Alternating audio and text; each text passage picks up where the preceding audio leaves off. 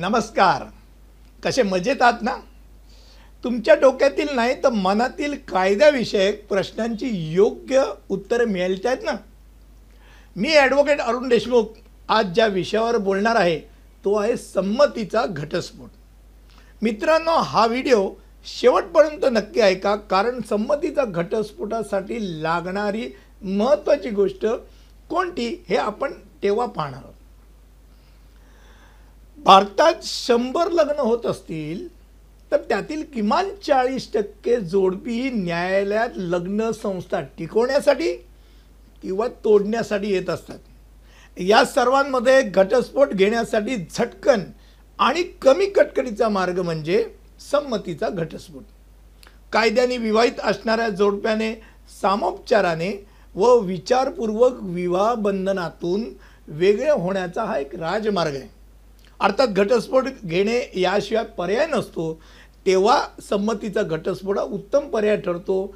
यासाठी दोघांचं मिळून एकच वकील पण असतो. भारतात जे घटस्फोट घेण्यासाठी न्यायालयात येतात अशा सर्वांचे समुपदेशन केलं जातं. भारतीय समाज आणि संस्कृतीचा विचार केला तर विवाह म्हणजे नुसते एक नाते नाही तर त्यास एक पवित्र बंधन असे मानले जाते. त्यातही जर त्या जोडप्यातला मूल असेल तर त्या मुलावर विपरीत परिणाम होऊ नये. म्हणून जास्तीत जास्त काळजी ही जोडपीच नाही तर न्यायालयसुद्धा घेत असतात आणि मगच घटस्फोटाचा निकाल देता जातो.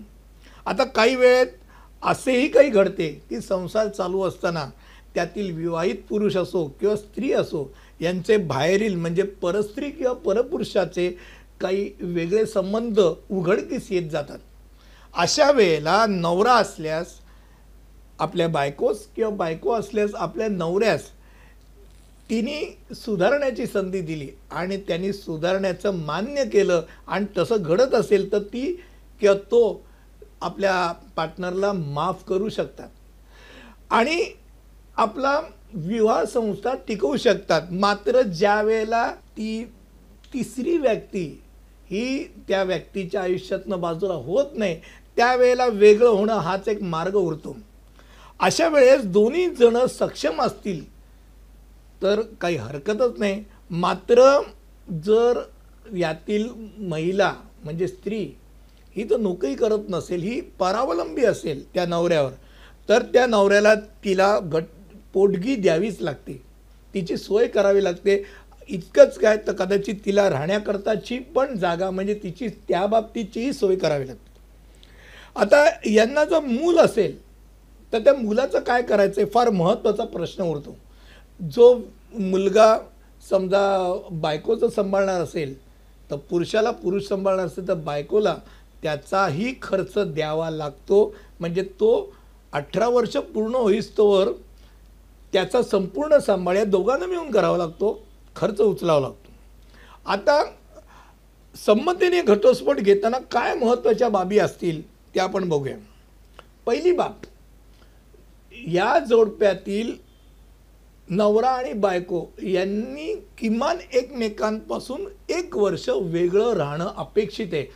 ज्या वेळेला हे वेगळे राहतात त्याच वेळेला ते दावा करू शकतात. हा पहिला भाग. दोघांनी संमतीने घटस्फोट होत असल्या कारणाने दावा दाखल करताना दोघांनाही न्यायालयात यावं लागतं. म्हणजे एकाने दावा ढोकला तर नाही दोघांनाही यावं लागतं. दोघांनाही सामुपदेशनाच्या समोर जावं लागतं. आणि दावा दाखल के झाल्यापासून सहा महिन्यानंतर संमतीच्या घटस्फोटाच्या अंतिम दिवशी परत एकवार न्यायालयात येऊन न्यायाधीशांसमोर घटस्फोट पाहिजे असल्याचा पुनरुच्चार करावा लागतो. तसंच दोघांच्याही वस्तूंची देवाणघेवाण न्यायालयाच्या संमतीच्या घटस्फोटाच्या अंतिम दिवसाच्या आत पूर्ण व्हावी लागते. यात स्त्रीचे स्त्रीधन हा फार महत्त्वाचा भाग ठरतो कारण का? त्यात सोन्याच्या वस्तू असतात दागिने असतात. आता स संमतीच्या घटस्फोटाच्या अंतिम दिवशी दोन्ही पक्षकार म्हणजे नवरा आणि बायको आपले म्हणणे शपथेवर न्यायालयाच्या समोर मांडतात. अशा अंतिम दिवशी जर त्या कुटुंबास मूल झालेलं असेल तर त्याची काय सोय केली आहे हे त्यांना न्यायालयात सांगावं लागतं. महाराष्ट्रात आपण जर पाहिलं तर शंभर रुपयाची कोर्ट फी दाव्याला लावावी लागते. वकीलपत्र आणि वकिलाचं नेमणूक पत्र यास प्रत्येकी दहा रुपयाची कोर्ट फी लावावी लागते. तसंच घटस्फोटाच्या अंतिम दिवशी दोन्ही पक्षकार म्हणजे नवरा आणि बायको आपले म्हणणे जे शपथावरती मांडतात त्या शपथपत्रावरती दहा रुपयाची कोटफी लावावी लागते.